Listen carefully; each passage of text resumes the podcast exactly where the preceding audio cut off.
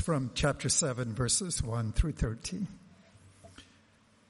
A good name is better than precious ointment, and the day of death than the day of birth. It is better to go to the house of mourning than to go to the house of feasting, for this is the end of all mankind. And the living will lay it to heart. Sorrow is better than laughter, for by sadness of face the heart is made glad. The heart of the wise is in the house of mourning, but the heart of fools is in the house of mirth. It is better for a man to hear the rebuke of the wise than to hear the song of fools. For as the crackling of thorns under a pot, so is the laughter of the fools. This also is vanity. Surely oppression drives the wise into madness, and a bribe corrupts the heart. Better is the end of a thing than its beginning, and the patient in spirit is better than the proud in spirit. Be not quick in your spirit to become angry, for angry lodges in the heart of fools. Say not, why were the former days better than these? For it is not from wisdom that you ask this. Wisdom is good with an inheritance, an advantage to those who see the sun. For the protection of wisdom is like the protection of money. And the advantage of knowledge is that wisdom preserves the life of him who has it. Consider the work of God. Who can make straight what he has made crooked? This is the word of the Lord.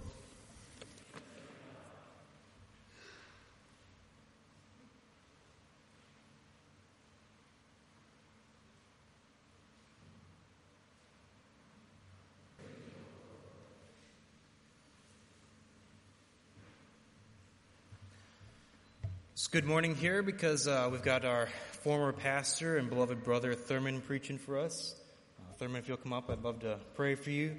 Thurman is a pastor at New City Fellowship in the West End, just very, very close here. Pray for you. Lord, we, we thank you for Thurman. Uh, we thank you for how you have used him to, to bless this church and uh, many other churches, Lord. Uh, the work that you're doing is good. Uh, we thank you that you have, uh, you have humbled him by giving him your word. May he preach it to your glory. May he preach it with joy. And may you be the one to give the increase in our hearts this morning. We bless your name. Amen. Amen. Thank you. Well, good morning. Boy, it's so good to be back. It's so good to see you. Thank you so much for the invitation to come back um, one thing I will say, Bruce set your minds at ease when he only read from uh, verses 1 through 12 of chapter 7 and not all of 7 and 8. But I think I might set your hearts in disrepair again to tell you the sermon is from both of those chapters, 7 and 8. But I'll try not to um, take too long. It's Ecclesiastes chapter 7 and 8. And I'm jumping into the series that you all have been doing, going through uh, the book of Ecclesiastes. Because I, I, put the theme in on Tuesday, and, and you guys know how it is. It's by Saturday, I'm like, that's not at all what I'm going to talk about. And so the theme now is living wisely in a fallen world. Living wisely in a fallen world. And don't we need that? We need that all the time, right? But especially as we think about where we've been over the last couple of years, how much more do we need to live wisely in a fallen world? And thank God that He gives us His Word and His Spirit to help us do that. And so we come to Ecclesiastes 7 and 8. Now, Bruce already read uh, the passage. I'm just going to open in prayer and then we'll jump right in. Let's pray. Lord, your word says elsewhere that all scripture is God breathed and useful for teaching and rebuking and correcting and training in righteousness. And so we thank you for that. And we look forward to that. We thank you for the book of Ecclesiastes and how you're teaching us through that. Holy Spirit, thank you for your presence in this place and all the places where we're gathered to watch. We pray that you would move in us, help us to understand these words that we read, this glorious word of God. But not only that, help us to live in light of that. Give us power to be able to do the things that you call us to do because we can't do it on our own. So Holy Spirit, meet us, fill us, use us we pray. And all these things we ask in Jesus' name. And all God's people said, Amen. Amen. Now, I don't know, um, in the history of grace and peace, some of you all that have been here longer can testify to this. I don't know if we've ever done a series on Ecclesiastes before. Had, had we ever done one before in the history of grace and peace? Gordon, Brad, you guys remember Vic? You guys ever remember that? Well, Mike, I want to commend you on that. Because I can tell you for sure that between 2013 and 2018, we did not do a series in Ecclesiastes. And I have to take responsibility for that. Much of that was my fault. Part of the thing, Kurt would come to me or come to the worship committee meeting and he w- we would be talking about series we wanted to do in the future. And several times, Kurt says, Hey, what about Ecclesiastes? And I would always say something, well, let's do something a little bit easier like Judges or First Corinthians or something like that. But we skipped over, we didn't do Ecclesiastes, and Kurt wanted to, and I, I wouldn't let him. And part of that is my own discomfort with the book, and frankly, my own immaturity. Because Ecclesiastes is hard for people like me. And what I mean by that is people who are kind of linear thinkers. You think things are supposed to work this way and this way and this way. You do this and you get this. And you're not supposed to have all these open-ended questions and all this open struggle. That's why one of the, one of my favorite shows is all the law and order shows. Because you know when the show starts, there's this tragedy at 805, 59, it'll be resolved. There are no open-ended questions. It's already done. And so I struggled with Ecclesiastes. So thank you, Mike for, for this and the opportunity and privilege to be able to, to teach this because we need God's word. That's why we need the whole counsel of God. Because on the one hand, yes, it can be a difficult and, and confusing letter, but it's also real. And we so desperately need that. We need to learn what it means to live wisely in a fallen world. Just this week, I've been listening to a podcast. Some of you might have heard it. It's called The Rise and Fall of Mars Hill. And, uh, and, and the last episode of it is interesting. It's not about them at all, but it was about another pastor who had ended up not only leaving the pastorate, but leaving the faith. And I know you all have heard stories like that. And, and, and I thought, what, what is it? What, what was it? What, what was the struggle? And there's a couple things at least that come out as I hear these stories. There's at least a couple of things. One is, is not feeling the freedom to be able to ask your questions and, and to struggle with them and not have the answers that you're looking for. Some people just give up and say, well, if, if we can't answer these questions, then I'm out. And then other times there's people dealing with very real suffering and struggle. It can be suffering all around the world, like Afghanistan and Haiti that we just mentioned, or even in our own lives in our own city, and, and many people say, Well, I give up.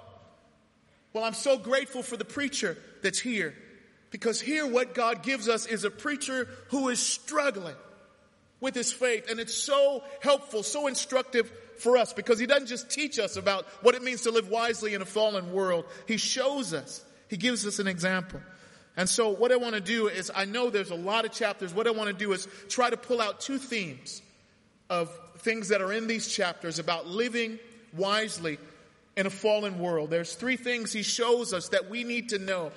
And the first thing is the blessing of wisdom. The blessing of wisdom. That comes out in a few places here. And, and please bear with me. I'm going to jump around a lot in these two chapters. Seven, so, so verse 19 of chapter 7 first.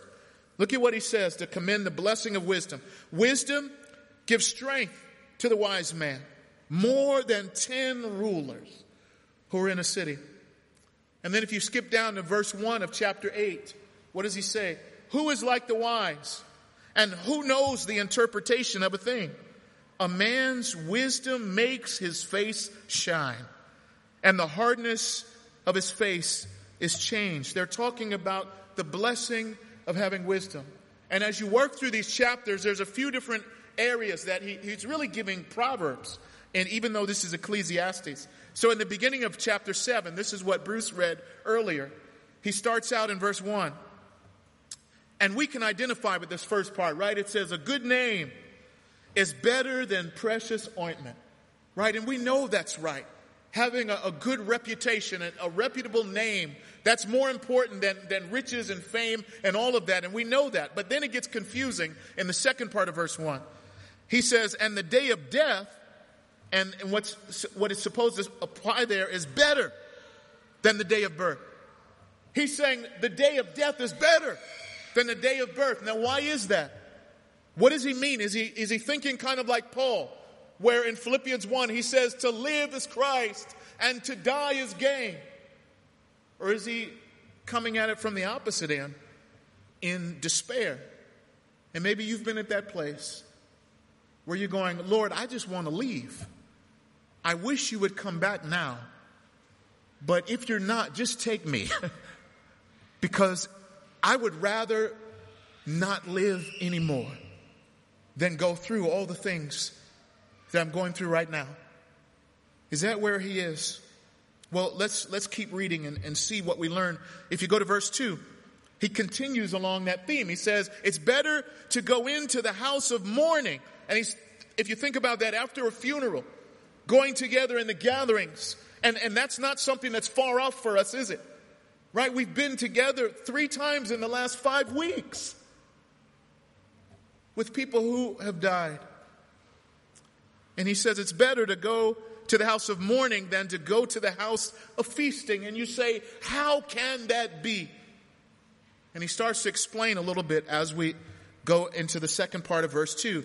He says, For this is the end of all mankind as you're at a funeral, don't you have that thought that I'm not only here with the family or, or, my own family as we mourn the loss of this person who's gone on, but, but there's a thought that comes in your mind. You think about your own life and you think about your own funeral.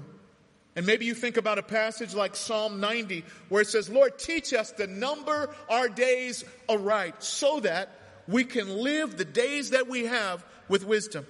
And I think that's what he's getting at here in verse 2, because he says, For this is the end of all mankind, and the living will lay it to heart. That we will take to heart in the midst of death, what we do is reflect on life and how we want to live that, how God may have called us to live it. He continues in verse 3, again around this same theme sorrow is better than laughter, and by sadness the face sadness of face, excuse me, the heart is made glad. The heart of the wise, this is verse 4, is in the, the house of mourning, but the heart of fools is in the house of mirth. And then he goes on to verse 5 along these similar themes. It's better for a man to hear the rebuke of the wise than to hear the song of fools. How many of us are grateful today that there are people in our lives who loved us enough to tell us hard things because they saw that we were going the way of death. How many of us are so glad for those people? Maybe we weren't glad at the time, but we're glad now as we look. And in verse 6, look at this. It says, as the crackling of thorns under a pot. This is a strange metaphor he's giving here. So is the laughter of the fools. This also is vanity. As the crackling of thorns under a pot. What is he getting at with that? Well, in that image, if you can imagine a beautiful pot, maybe a, a, a, plant inside of it, as you look at it from the outside, it looks beautiful, it looks all together, but the crackling of the thorn underneath, when you go down and you, you try to lift that pot up, what's going to happen to your hands as they touch those thorns? All of a sudden, you're going to realize hold on, it's not that beautiful underneath. And even the thorns under that pot might put holes in that pot. So whatever you've put in it is going to be seeping out of the bottom. And so what he's trying to say to us is that something may look good from the outside. It may look meaningful and complete. But the laughter of fools is not. It's like the crackling of thorns under a pot. And then he continues with amazing wisdom. Verse 7 Surely oppression drives the wise into madness, a bribe corrupts the heart. Verse 8 Better is the end of a thing than its beginning. Kids, do you hear that today? I know you, some of you started school already. You're thinking about starting, but better is the end. It's going to be all right by the end. And patient in spirit is better than the proud in spirit. Verse 9 Be not quick in your spirit to become angry. Why not? For anger lodges in the bosom of fools. How about verse 10? Did you, did you hear this? Did you notice this? This is kind of having that nostalgia idea. Say not, why were the former days better than these? How often have we done that? How often have we been together? We're getting ready to be with some family this weekend. And what are they going to do when we're talking, we're sitting around the table? Talk about the good old days and how wonderful they are, how wonderful they were compared to now. And what happens when you do that? You look back and you go, wait a minute, you're painting those things as a lot better than what they really were. There's a lot that you left out. It's kind of like the Israelites when they come saying, Moses, we should go back to Egypt. Because when we were in Egypt, oh, what wonderful food we had. It was incredible. And they start listing all these things.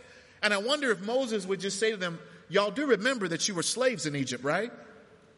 Well, why would they do that? Because they would be coming up to a hard situation, a, one where they were having to trust God and they were scared. They were afraid, they were sad, and so they would rather go back to a harmful past because at least they know it. It's safe than face what's ahead. But that's what the writer is saying. He says, It's not from wisdom that you ask this. Wisdom is good with an inheritance, an advantage to those who see the sun. For the protection of wisdom is like the protection of money. The advantage of knowledge is that wisdom preserves the life of him who asks it. And then if you keep on going, there's more. In verse 20, he says, Surely there is not a righteous man on earth who does good and who never sins. Amen. And then verse 21, look at this. Do not take to heart all the things that people say. How many of us have been so burdened and hurt and struggle with things that people have said? Lest you hear your servant cursing you. And then it gives rationale in the next verse. It says, Your heart knew you have cursed others. And so he's saying, th- just think about that. There's amazing wisdom here. And even in, in chapter 8, I don't have time to read all of that.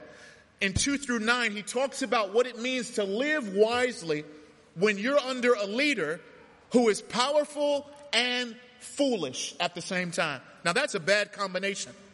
To be powerful and foolish. And we know what that's like. You could say, well, yeah, the last couple thousand years, we've known what that's like to live under that, and it gives wisdom for how to live. Esther is an incredible example of what it means to live wisely under a foolish but powerful person. So these are some of the blessings of wisdom. What can we take away? Well, look at his example in verse 25 of chapter 7. What does he say? We know that bl- wisdom gives all of these blessings. So what? Verse 25, I turned my heart to know and to search out and to seek wisdom and the scheme of things. That means the plan of things. And to know the wickedness of folly and the foolishness that is madness. He's saying wisdom is such a blessing. Go after it. Seek it. Ask. Knock. Seek. And you will find. James writes about that in the New, New Testament in chapter 1 where he says, If any of us lack wisdom, and how many of us need wisdom in navigating life in this world, he says, Ask God. who longs to give it to you, but he says, ask it in faith, believing that God will give you that wisdom. He will. So application is ask for the blessing of wisdom, whatever it is that you're facing. I don't know what you're struggling with in this fallen world. Maybe it was some of the things that, that the writer mentioned earlier, but whatever it is, come to God and ask, and He will give. He longs to give you His wisdom. So, first is the blessings of wisdom. Secondly, not only does He talk here about the blessings of wisdom, but He also talks here and throughout Ecclesiastes about the limitations of wisdom. About the limitations of human wisdom, I mean. So, so where do you get that? In chapter 7, verse 23 and 24, you look there, it's interesting. He says, All this I have tested by wisdom. All the things he's talking about. And he says, I said, I will be wise. But what was his conclusion? He says, But it was far from me. That which has been is far off and deep, very deep. Who can find it out? And then again in chapter 8, in these last two verses, verse 16 and 17, he says, When I applied my heart to know wisdom and to see the business that's done on earth, how neither day nor night do one's eyes sleep, then I saw all the work of God, that man cannot find out the work done under the sun. However much man may toil in seeking, he will not find it out. Even though a wise man claims to know, he cannot find it out. Now you're saying, well, thanks a lot, Pastor. You just told us all the blessings of wisdom. Now you've told us it's limited and we can't find it all out. Yes. That's exactly what he's saying here. And he gives a couple of examples. And I believe they're from his own life. In chapter 7 again, if you go to verse 26, he says, I find something that's more bitter than death. And he begins to talk about what he's found in the realm of relationships. He says, uh, the woman whose heart is snares and nets and whose hands are fetters. Now, ladies, he's not saying all women are this. He's saying the women that he came in, in contact with. He who pleases God escapes her, but the sinner is taken by her. Behold, verse 27, this is what I found, says the preacher, while adding one thing to another to find the scheme of things. Verse 28, which my soul has sought repeatedly, but I have not found. One man among a thousand I found, but a woman among all these I have not found. And then verse 29, this is the verse that John mentioned earlier. He says, see this alone I found that God made man upright. He's referring back to Genesis 1 and 2, all of us. No matter where we are, no matter who we are, what we look like, or where we're from, we're made in the image and likeness of God. And every person bears that dignity, no matter who they are, what they believe, where they're from. They're image bearers of God. But then you have Genesis 3, and that's what he refers to in the second part of 29. See, this alone I found that God made man upright, but they have sought out many schemes, as John pictured for us, bending over, and, the, and their schemes means evil schemes. And he's talking about the fallenness of man. And that is why there's limitations to wisdom. One other example is in the idea of what, what we might call retribution. What do I mean? If you look at verse 15 of chapter 7, and maybe you can identify with what he's saying. He says, In my vain life, I've seen everything. And what does he describe? There is a righteous man perishes in his righteousness. And there is a wicked man who prolongs his life in his evil doing. And he says something similar if you skip over to chapter 8, verse 10. I saw the wicked buried. They used to go in and out of the holy place and were praised in the city where they had done such things. He says, this is vanity. Verse 11, because the sentence against an evil deed is not executed speedily, the heart of the children of man is fully set to do evil. And then finally down in verse 14, he says again, there is a vanity that takes place on earth. What is it? That there are righteous people to whom it happens according to the deeds of the wicked. And there are wicked people to whom it happens according to the deeds of the righteous. I said that this also is vanity. How many of us have said, maybe, maybe out loud or maybe just in our, silently in our own hearts, God, what are you doing? You're crying with the, the psalmist in Psalm 73, God, it seems like the righteous are the ones who are doing all the suffering. And it seems like the wicked are the ones who keep succeeding all the time. God, come on. It's not supposed to be that way. Some of you remember in an old, old movie in The Princess Bride, which is a great book, there's a scene where they get to the part where the hero dies in the book. And it seems like the evil one wins. And as the grandfather is reading that to the grandson, the grandson says, wait, hold on, grandpa. It's not supposed to be that way. That's not right. He's supposed to raise up and defeat the enemy. And so he's wrestling with the very same thing that the preacher is wrestling with here. This is not an eight year old boy who's wrestling with that. This is a preacher, and who do we think the preacher is? The preacher we think is Solomon, the one who had more wisdom than anybody else.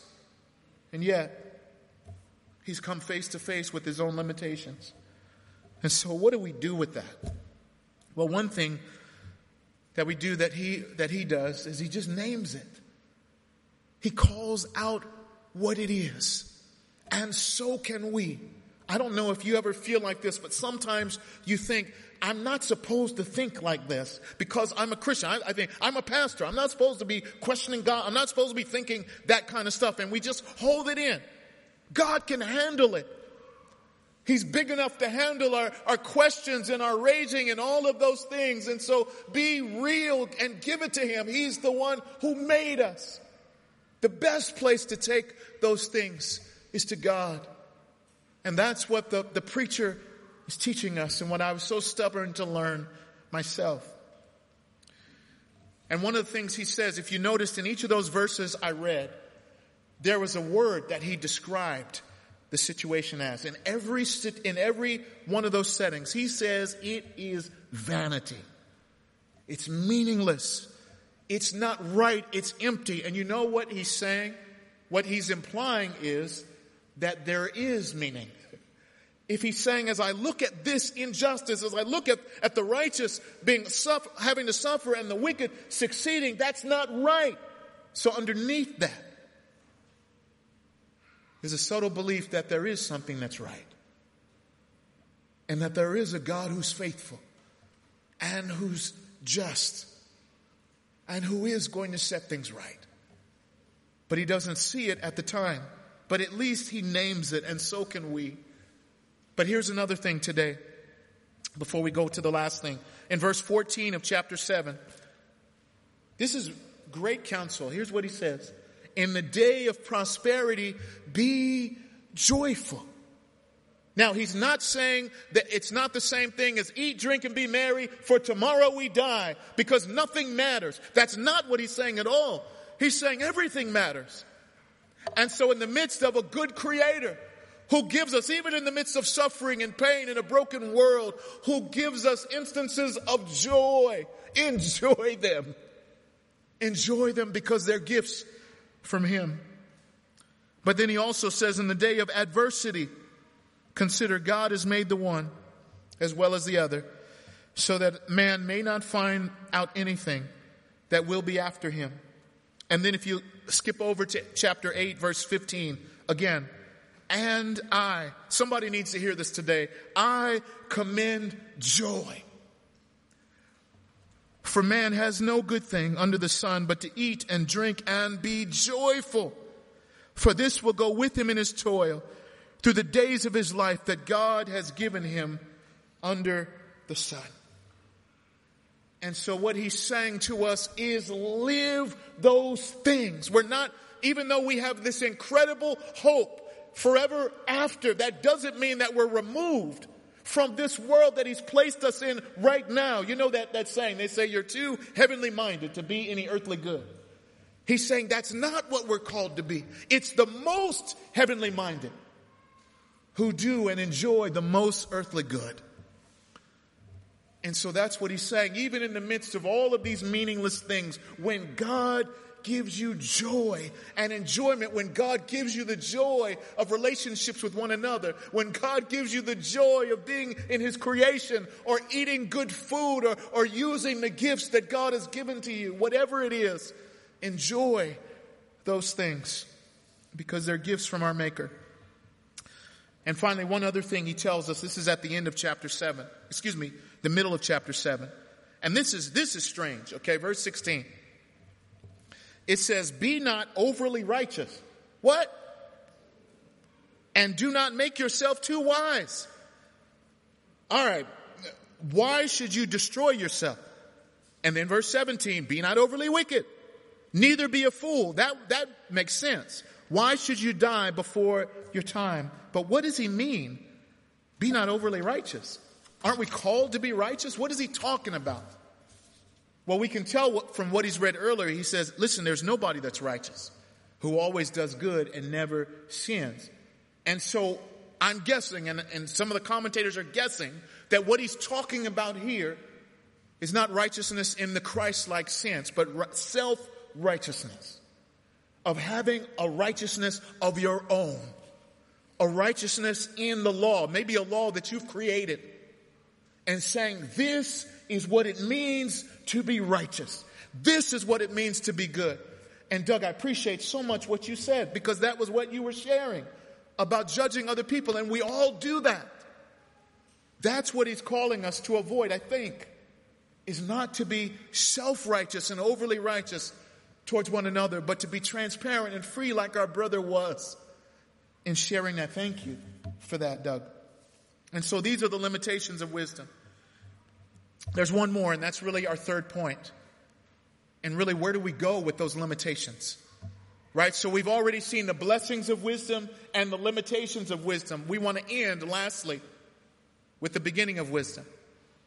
The beginning of wisdom. He shows us ultimately where we're supposed to take those limitations to the place where wisdom begins. And where is the beginning of wisdom? What is the beginning of wisdom? Well, what do we know from some of the other wisdom literature? Right? In the Psalms and Proverbs, what do they say? They say the fear of the Lord is the beginning of wisdom. That's in Psalms and Proverbs, but how about here in Ecclesiastes? Let's, do we see it anywhere here? Well, chapter 7, verse 18. What does he say? It is good that you should take hold of this and from that withhold not your hand. Why not? For the one who fears God shall come out from both of them. Again in chapter 8, verse 12. Chapter 8, verse 12. Though a sinner does evil a hundred times and prolongs his life, yet I know that it will be well with those who fear God because they fear before him. Again, verse 13. But it will not be well with the wicked, neither will he prolong his days like a shadow. Why not? Because he does not fear before God. And that means to worship and reverence and hold in awe and honor God. That is where wisdom begins. And so that means that's where we need to begin to walk and learn, live and serve in the fear of the Lord. Now you say, why should we? Why? How do we know that we can? How do we know that we can trust God? How do we know that it's all right to, to fear Him as you're talking about? Well, one more verse. This is the last verse that Bruce read from chapter 7, verse 13. And this is maybe the theme of these two chapters. But an incredible verse. It says, Consider the work of God. Who can make straight what He has made crooked? Does that sound familiar? Have you heard that before? If you go all the way back to Mike's sermon, all the way back in the first chapter, do you remember there was a statement there that was similar? It says, what is crooked cannot be made straight. But now he adds here in chapter 7 verse 13, who can make straight what he, what God has made crooked? Now what does he mean by that? That, that doesn't make any sense. We say that's opposite from what we read elsewhere, right? God is the one who, who takes crooked places and makes them straight, right? That, that's Isaiah 40. Well, what are you talking about? The things that God makes crooked. Now, obviously, it's not talking about morally wrong things. But what he's talking about are the tests, the trials, the hard things, even the things that make us suffer that God sovereignly and lovingly places into our lives. The things that God makes crooked in that way.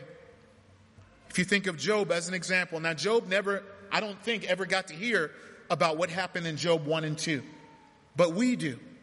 And we can read behind the scenes and we know all that went into the, to the suffering that God allowed him to go through. And he never, I don't know if he ever got the answer. Or maybe the apostle Paul, he actually did get an answer and maybe some of you identify with him. I sure do. When he talks about in 2 Corinthians 12, he talks about this thorn in his flesh. And I don't know what that is. Nobody knows, right? It could be a physical ailment. It could be spiritual attack. It could be opposition from opponents. Right? We've felt all of those things, haven't we? It could be any of them. And maybe that's why Paul doesn't specify them. And Paul says, I pleaded with the Lord. Have you ever pleaded with the Lord for something? God, take this away. Or God, provide this, please. He pleaded with the Lord and he got an answer from God. And the answer was no. I'm not going to take it away. Because he says, I want you to understand that my grace is sufficient for you. For my power is made perfect in weakness. Now, a few verses earlier in chapter 7, it's very interesting. At the beginning of that verse and the end of that verse, excuse me, in 2 Corinthians 12, verse, verse 7, he says, to keep me from becoming conceited. there was given me a thorn in my flesh, a messenger of Satan to harass me, to keep me from becoming conceited. It's at the end of the verse and the beginning of the verse. What does that tell you? That pride was an issue for our brother. And so God made his ways crooked to be able to deal with that pride. Because that pride in his heart was more dangerous than that thorn in his flesh. I don't know what you feel like today. Are the crooked places that you have in your own life? Whereas, Brad, I'm so grateful for what you shared. I, I feel just like you did, like you do. And I identified and I am encouraged as I hear that there's somebody been going through it even longer than me. But there's, and that you're, you're staying faithful to God. And you can name that and own that there's so many things. I'm like, man, Lord, I want my wife to walk every day. Lord, I don't want to see the, the suffering that I see around me every day. I don't want to experience that every day. I don't want these crooked things in my own heart that I keep struggling with again and again and again. I don't know what that looks like for you. But I have those things. But what does he say that we do with our crooked things? Well, remember, the first part of verse 13, it says to consider. And that means to think about carefully, to hold on to, to think about on purpose, not just when it pops into your mind, but discipline yourself to think about these things. What things? Consider the work of God. And I would say consider the work of God in creation. I love that song how great thou art. In the beginning, it says, O Lord my God, when I in awesome wonder consider all the worlds thy hands have made. I see the stars and the, the rolling thunder, thy power throughout the universe displayed. And then what happens? And then sings my soul, my Savior God to thee, how great thou art. And I'm not saying deny the pain or, or put it aside or pretend like it's not there. But it right in the midst of that, right in the midst of your questions, to live wisely is to live with the beginning of wisdom, to consider the greatness of God. But not only his work of creation, consider also the work of God in redemption. in that very same wonderful hymn, it says, and when I think, right? There's intentional considering. And when I think that God, his son not sparing, sent him to die, I scarce can take it in. That on the cross, my burden gladly bearing, he bled and died to take away my sin. And the same thing happens. What happens? Then my soul begins to sing. My Savior God, to thee, how great thou art. The pains are still there, but they're seen in light of the work of God and who he is. And when we do that, we consider that there was one whose day of death maybe was a little bit more glorious than his day of birth. We consider that there is a righteous one. There is one righteous man, after all. There is a righteous man who always did good and who never sinned. There is a righteous man, Jesus Christ, who perished in his righteousness so that the wicked could have life. There is a righteousness. There is a righteous man who had deeds done to him according to the wicked so that the wicked could have deeds done to them that were according to the righteous. Consider him, the writer of Hebrews says, Jesus, the author and the finisher of our faith, consider him who endured such opposition from the hands of sinful men so that you will not grow weary and lose heart. So that you and I might live wisely in a fallen and broken world. The preacher shows us the blessings of wisdom. He shows us the limitations of wisdom. But here he shows us the very beginning of wisdom. It is in the fear of the Lord. And so let us be wise and fear and love our great God. Let's pray. Lord, we thank you. We're mindful even right now that the foolishness of God is wiser than man's wisdom and the weakness of God is stronger than man's strength. The message of the cross of Jesus Christ is foolishness to those who are perishing, but to us who are being saved, it is the power of God. Lord, you know what is on the hearts and in the lives of every person in this room or every person that's gathered online as we watch. Lord, you know the crooked places in our lives. So, Lord, we pray that you might meet us. Thank you that you allow us to come and you and bring our questions and our struggling before you. We can. And we thank you that you are a great God. So even if you don't answer the things that we want to know, you, we, you are greater than they are. And so we look unto you. I pray that you might minister and meet every person in this room and every person gathered who's watching to let them know you are the God who takes crooked things and makes them straight. God, we pray you would do that for your glory. We ask all this in Jesus' name. And all God's people said, Amen.